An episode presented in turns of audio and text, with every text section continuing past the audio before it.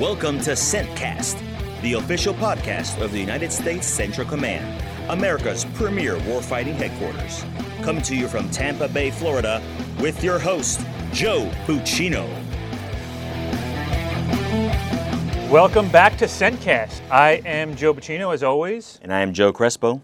And Crespo, we have a very special guest here today. We for sure do have our Kuwait Senior National Representative is here with us today. How are you? I'm doing well, sir. How are you? Would you tell us your name? Uh, Lieutenant Colonel Khaled Rubaian, Kuwait Senior National Representative to U.S. Central Command. Awesome. And Khaled, you know, we are we normally release this episode on Tuesdays. We are releasing this on Saturday, Saturday, February 25th, because that is Kuwait's National Day. And so we thank you for joining us on Kuwait National Day, Khalid. Uh, sir, first uh, I would like to thank you personally, uh, Sir Joe, uh, Colonel Joe Buccino and uh, Colonel, Lieutenant Colonel Crespo for uh, extending me this invitation today. No, we're, we're honored that you're here. You know, we, we you know, Crespo, we here in CENTCOM, we talk all the time. We've talked about it on this show about our strategic approach: people, partners, innovation. And you know, we have the greatest people and this great history and this lineage. But you know, the partners, the partners, we've got to focus on the partners, and, and kind of this is kind of the start of that.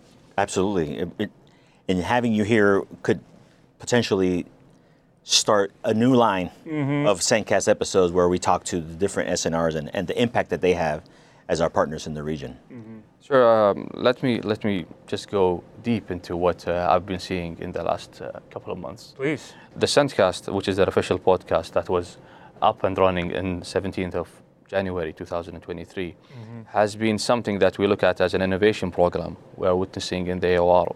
Like any innovation programs, as you said, people, partners, and innovation, mm-hmm. which is part of uh, General Kurilla's um, the three uh, the PPI. We're mm-hmm. proud of seeing the Triple CI, especially looking at many areas of the AOR, which is area of responsibility, and focusing on these areas in depth. I was in um, I was in Kuwait a while ago, back, and I was I was checking on the social media accounts of the Triple CI. Yeah. They were sending the messages on the timings of the AOR itself, which is different than what we have today wow. uh, because it's an eight hours difference, mm-hmm. at least to my country, Kuwait. This was an exceptional uh, part that we looked at, and it meant that you are sending the messages on the right time, on the right to the right people. Yeah, well, I, we should, uh, and, and, thank you so much for that, uh, Khaled. You know, we should mention, you mentioned C, Triple CI, that is CCCI, that is the CENTCOM Communication and Information, which does, you know, kind of this podcast and the social media. And it's interesting that you are the senior national representative from the country of Kuwait. And Crespo, that's an important program. What is the SNR program? Well, the SNRs are, are direct linkages between the CENTCOM family mm-hmm and then the partner nations in the AOR. Mm-hmm. And there's one for every partner nation in the CENTCOM region. Just about. Okay. Yeah, and, and I think, you know, well, every region that we partner with, every country Correct. we partner with. And it, what's interesting about you is that, you know, you are kind of the embodiment of this in that when, when a country in the region sends somebody to CENTCOM to represent Kuwait, to represent their country, you know, they're sending their best and they're sending officers that have a lot of growth and they're sending, frankly, people that are going places. Right. You know, you're here, you're making connections and you're representing your country and you have a really interesting uh, background and, you know, you're obviously a thoughtful guy with a, a, great accomplished career and interesting background and maybe we can talk a little bit about that. Uh, sir, uh, first thing I'd like to thank you for this um, a very important uh, topic that you raised, uh, which is the senior national representative. Mm-hmm. Um, Kuwait's uh, senior national representative serves as a liaison officer today. Between liaison between Kuwait, yeah. yeah mm-hmm. Between Kuwait military and the defense, Kuwait military and uh, the Ministry of Defense and the U.S. CENTCOM. Mm-hmm. Uh, the role that we do is to coordinate and to focus on areas of activities required as exercises and meetings uh, and working groups. So we connect the bridges. Yeah. Uh, the bridges are already set by our leadership, military leadership, but we, our role is to strengthen them. Regarding my background, every Kuwaiti officer has um, exa- exactly the sample of the background that I have. Uh, okay. We are, we are um, I would say, uh, thank you for the very uh, precious uh, comments, uh, but we are humble enough because this is what we do. We look at partnership today and we try to strengthen the partnership. And uh, this is why every Kuwaiti officer that will come here before and after has been on the same quality and has been on the same uh, level of And I learned that. Are you the first SNR from Kuwait in the last 16 years? Is that true? Uh, to my understanding, yes. Uh, since Wow. 2007, um, that we had the last SNR. And I imagine then you were hand selected by the Ministry of Defense, you were hand selected by the Chief of Defense to represent Kuwait. As I mentioned, Joe, it's a long selection process. Let me touch on it real quick. The CENTCOM sends the criteria for all countries that are invited to send SNRs. This gets to our leadership, whom in this case select whom fits the criteria. Then this, then His Excellency, the Chief of General Staff, approves the selected officer, whom will fulfill the position, and raises it to His Excellency, the Minister of Defense, for the final approval. I think this is a case that happens for most of the SNRs, but I'm just orienting, orienting it. It's a long Kuwait. process of Oh, selection. I don't doubt it. Yeah. It's a long process of selection, and uh, I, am, I have the honor to be the senior national representative of Kuwait today. And I thank uh, everybody that supported me to do that. And, and you, you mentioned humility, which I can see uh, here t- just talking to you, and I can and I can sense it. I'm sure you uh, listening can as well. But you've had an interesting and, and remarkable career. I mean, you were second in your class on your Joint Staff College uh, to beat, and and now that you're the senior representative here, so so I applaud your humility. Uh, but I know that we're standing among a, a Kuwaiti legend in the military.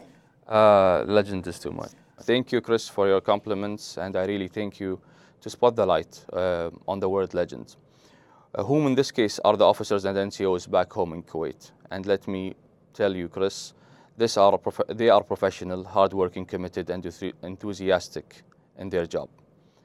And of course, patriotic to the spine to protect their country. This concluded with being led by wise, intellectual, and intelligent leadership that was set that has set the conditions for the Kuwaiti officer and NCO to become what they are today, career-wise. Who you have in front of you today, uh, Chris is a normal officer that worked on his career like any other. In fact, I consider myself a drop in the ocean of their accomplishments. They are whom need to be portrayed as legends, not the person that is sitting in front of you, of course. I'm proud and honored to be representing them in the US CENTCOM and for earning my leadership trust in this perspective. I know that you take a lot of pride in that uniform you're wearing for the Kuwait Army.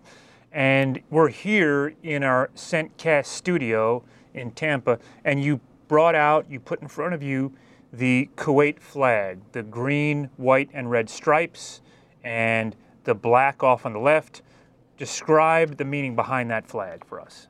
So, so um, the flag of Kuwait, uh, it came in an Emiri decree, which is uh, the Emir of Kuwait, uh, His Highness, God uh, have peace upon him, Sheikh Abdullah Salim al-Sabah, at that time in the 7th of the September 1961. The flag was changed uh, from the red flag uh, that had the name of Kuwait to the flag that we have here today in front of us with four colors. So uh, Four colors, uh, the, four said. colors with the green, Yep. the white, red, and the black. Okay.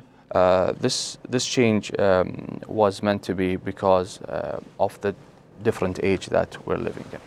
So what does that define for us? I'll say it in Arabic, then I'll translate it in English. Uh, بيض صناعنا سود وقائعنا خضر مرابعنا حمر مواضينا which means black are our battles, green are our lands, white are our deeds, and red are our swords. So um, these kind of um, uh, colors relate directly to many areas that uh, we look at and back in our history and resembles our history.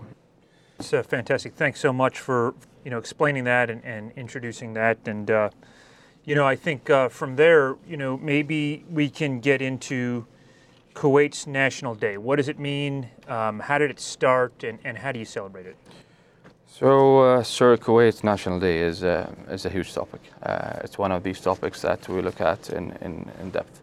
Uh, before I go into that, if, uh, Yeah. if I'm allowed, uh, I would. I want to speak about Kuwait history. So, what led to the National Day? Please. It's a long process. Uh, the state of Kuwait is located strategically uh, in the top tip of the Arabian Gulf, uh, bordering its neighbors, Kingdom of Saudi Arabia, the Republic of Iraq, and from the east, the country is 17,880 kilometers. Its size, uh, with its geographic mainly desert and a shoreline. So Desert and a shoreline. a shoreline. Uh, Kuwait is a Arab country with the religion of Islam. Uh, Kuwait is a hereditary emirate uh, held by the succession of um, the descendants of Sheikh Mubarak al-Sabah, which is Mubarak the Great, the ruler of Kuwait since 1896.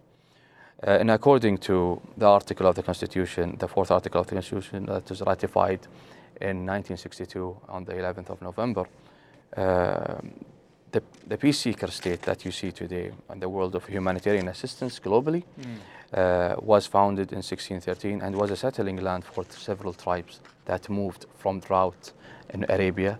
So they went to the area of uh, the area that was today Kuwait, and they built a fortress, which is a kut. I got it. Yeah. Okay. So they built a fortress, which is a kut. Yeah, the kut, which which which closes on the closes on the sea, Yeah. so they could protect themselves from um, any foreign invasions. Wow. Um, Al Sabah, the ruling family of Kuwait, ruled since uh, 1756. Uh, Sabah bin Jabir al Sabah, which was the first ruler of Kuwait, the rulers focused on protecting the country. So they built three different fortresses. Uh, the first one was uh, set in 1860, and then 18, eight- uh, 1814, then 1920, which is that was the last fortress before it was demolished. Why Kuwait, Joe? Why Kuwait? That's that's the question maybe that we should ask. Why Kuwait is a, is this country that coordinates or loc- is located in a very premier position? It didn't have oil and gas at that time, so it didn't have any natural resources. But what it had was its strategic position. It was an area between uh, conflict area between the Ottomans and the British, which was competing for power at that time. This is before oil course, was even yeah, yeah, discovered as a, a major uh, yeah, we're, we're talking now about the 1800s. And uh, it's the strategic location again. There is no natural resources, and it's a geographical location while made a target for the German Baghdad railway pla- plan construct in 1899 that wanted Kuwait as a turning point for this railway from Berlin to, uh, from Germany to uh, Iraq to Kuwait, then going back. So this project is huge. If I want to fast forward to what we are today, 1896, the Sheikh Mubarak the Great, the ruler of Kuwait, the seventh ruler of Kuwait, well known to be the modern founder of the country itself, opted to shift from the Ottoman administrative rule to becoming a British protectorate. Being a British protectorate, um, uh, Joe, at that time, uh, while Kuwait has mutual interest with the British to protect itself, came into a secret uh, agreement, which was the Anglo-Kuwait Agreement in 1899. The Anglo-Kuwait Agreement, Yes. 1899. 1899. Came in on the 23rd of January. Uh, that provides Kuwait with a British protection from foreign invasion, while Sheikh Mubarak has an independent rule over Kuwait itself. The secret agreement went public in 19, uh, uh, 1913 uh, because of, while the signing of the Anglo-Ottoman Convention. The main income of Kuwait depended on the merchants and uh, entry of the diving season.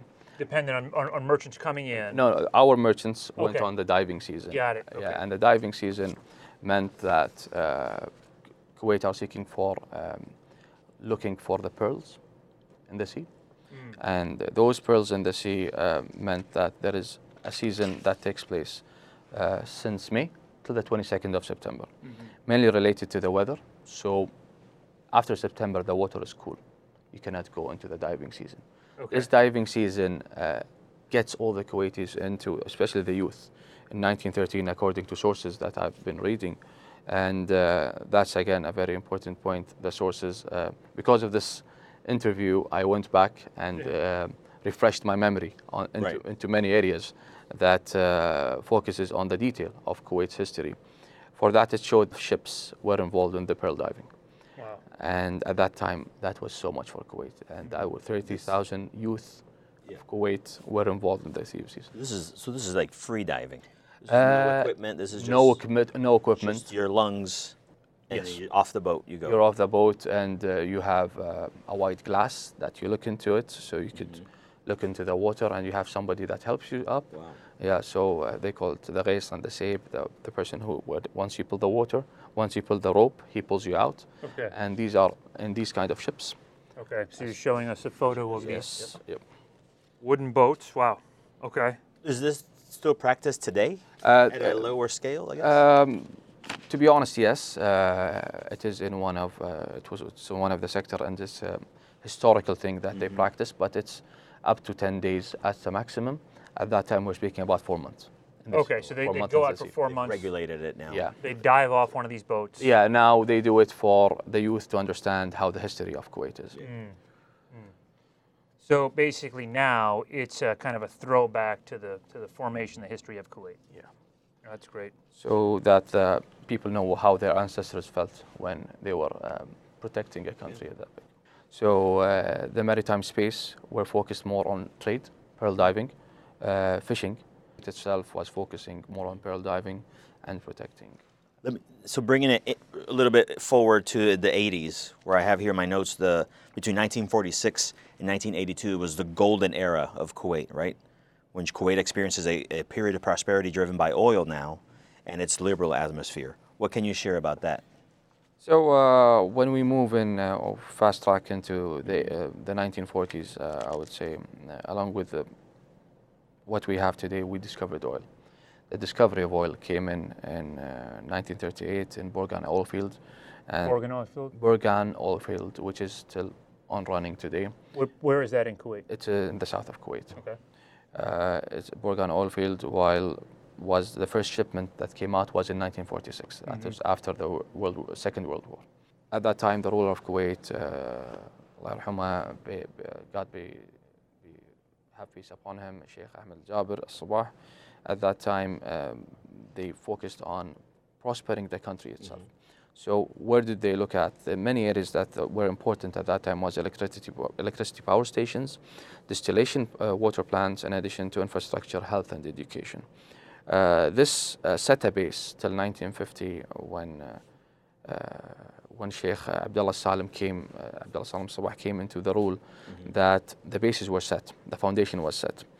Uh, today, this, these discoveries come up to uh, takes us to a 1.7 million barrels a day that we produce. Barrels. Barrels a day that we produce 0.7 million a day. a day, and that was based on latest uh, OPEC reports. Wow.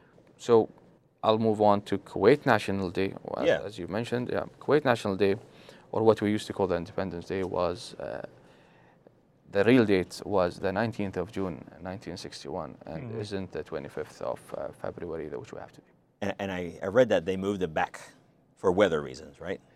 Till, since 1961, um, that resembled um the end of uh, the British protectorate in Kuwait. I see. So, uh, 1899, it was signed by Sheikh Mubarak. Then, in, in 18, uh, in 1961, it was um, uh, it turn, turned into something else, which is the British Agreement uh, of Mutual Cooperation. So from, from 1899 up until June 19th, 1961, Kuwait was underneath British rule. On June 19th, 1961, what happens? In 1961, uh, Kuwait calls for its independence. Um, the British uh, government, uh, s- uh, they so they moved from uh, a protectorate treaty to a mutual uh, treaty of mutual friendship and uh, and mutual friendship treaty. So it was- Treaty of Mutual Friendship. Right. So it was, it was a diplomatic agreement, very Yes. friendly. Yes. No, not conflictive at all. Okay. Wow. So, this is yeah. 1962. So yeah, so that was in 1961, Chris.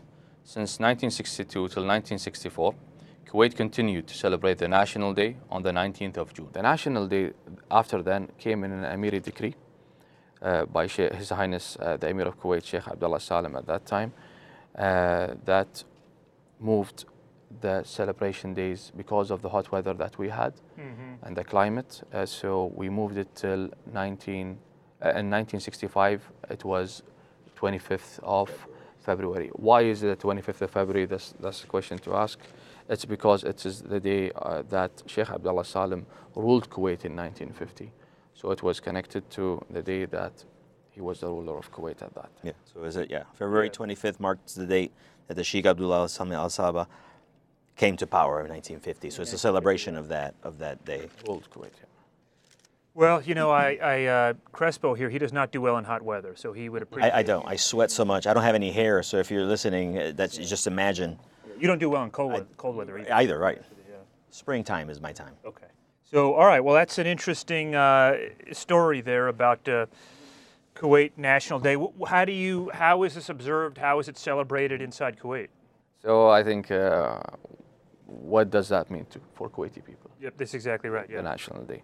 The main element of being a sovereign state is uh, to be recognized internationally uh, in the international community. For its sovereignty, this this comes into a full independence by where you could be recognized by international organizations. In 1963, Kuwait was part of the UN, United Nations. Wow. In, in 1961, the Arab League, an organization of Islamic cooperation in 1969, and it was one of the founders of the GCC, which is the Gulf- Gulf uh, Cooperation Gulf Corporation Council. And what year was that?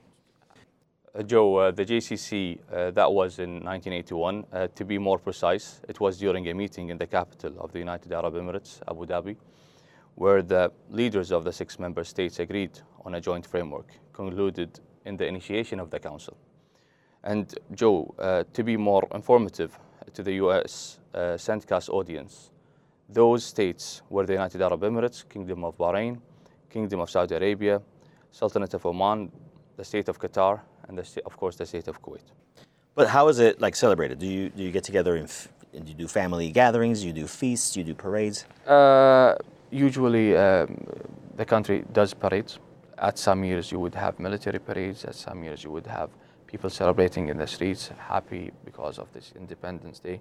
And um as you would know, well, uh, the Independence Day is connected to the Liberation Day, which is the day after that, the 26th of uh, February. He That- said that's not a, that's not a topic for discussion No, no. today, but it's uh, something Next to time put you're on the mi- podcast. Yeah, ne- next Yeah. time. But something curious that I that I read about is that in 2019 they have they Kuwait still holds the record for the longest flag assembled. It was about 2,019 meters. For quick math, that's over 6,600 feet long, Wow. equivalent to 1.25 miles long. and it was a long flag held by over 4,000 students, Wow. and it still holds to now uh, to date the World Guinness Book of Records for the longest flag. If we were, what, what would we see today, the day this is coming out, February 25th, Saturday, February 25th, 2023? What would we see today in Kuwait? Parades, you said parades. Yeah, parades. Um, it really depends on. Uh, two, yeah, two days ago we had the the start the the lifting of the flag. Okay, what do you mean they raised the flag? Yeah, they, they, they raised the flag in uh, So like a ceremony, a ceremony. the Olympics, like uh, opening ceremonies of the day. Well, Chris, it's not like the Olympics. Um, there's a huge difference in um, the celebrations. For the National Liberation Day, and that is uh, Kuwait oriented, as we would say, let me set an example of the celebrations that happened this year in uh, 2023. It officially took place in Bayan Palace in a military parade under the patronage of His Highness the Emir of Kuwait, Sheikh Nawaf Al Ahmed Al Jabr Al Sabah, Hafidhahullah wa attended on his behalf His Highness the Crown Prince, Sheikh Mish'al Ahmed Al Jabr Al Sabah, Hafidhahullah, by which the flag was raised in the palace announcing the start of the month of celebrations in Kuwait.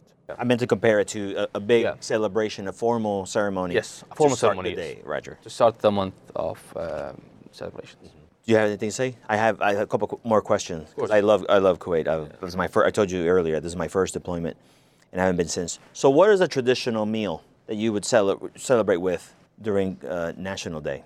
To be honest, uh, there is no specific meal No. to celebrate. It's not like um, um, there is a specific uh, food that we Okay. eat on National Day, but it's uh, we have our national food, which is uh, which rice and chicken and these things. But it's not something that's specific for the national. Mm-hmm. Right. There's nothing like a staple of the day. Yeah. Uh, I see. He loves food. I do. uh, I mean, what can I say? And he loves parades. So he Yeah. will. yeah. Next time we'll, next time. Next we'll time, go in yeah, next February. year. yeah. We'll do it. All right, well, sir, this was a great, uh, insightful discussion for us. What, what else do we need to cover here in terms of what, what do you, what do our listeners, the people listening to CENTCAST right now, need to know? What should they know about Kuwait? First, so uh, with Kuwait discovery of oil in 1938, Kuwait prospered as an independent state, uh, by which it was invested in the infrastructure. And before that, historically, it was a strategic location for all the powers that uh, were in the region. A very important state that takes place in the history. And building a modern state today was is capable of competing with cosmopolitan cities around the world. And its humanitarian projects touching every part of the globe. Uh, Kuwait, in its geographical uh, location at the top of the Arabian Gulf, has always uh, has been a vital port, And before uh, Kuwait earned its independence, uh, um, and um, Kuwait today is ruled by the Emir of Kuwait, Sheikh Nawaf Ahmed Al Jabr Al Sabah, the ruler of Kuwait, and uh, his crown prince, Sheikh Mishal Ahmed Al Jabr Al Sabah, who are the rulers and the protectors of the country and uh, they provide us with um, the leadership that we need to uh, stay bonded and strong. I would like to thank you for extending me this invitation and uh, for your staff for this uh, important, uh, I would think, um, important discussion about Kuwait's National Day. While I, I hope I fulfilled all the relative uh, topics that you needed. in this perspective, I would like to thank CENTCOM Commander General Kurilla Vice Admiral Malloy, who was a deputy CENTCOM commander, uh, the current uh, deputy CENTCOM commander, General Guillot, uh, Chief of Staff, General Doyle, uh, the J5, General Saleen, and the J3, Admiral Renshaw, for their great hospitality. They have been great hosts since day one, and I would like to thank them for that. And, this, and these prosperous and important days in Kuwait's history, uh, the Independ- uh, the National Day and the Liberation Day. We wish safety and health for His Highness the Emir of Kuwait, Sheikh Nawaf Al Ahmed Al Jabr Al Sabah, and the Crown Prince of Kuwait, His Highness Sheikh Mish'al Al Ahmed Al Jabr Al Sabah, Hafidahullah, and for all whom live in our country safety and for our uh, country Kuwait prosperity. Thank you so much.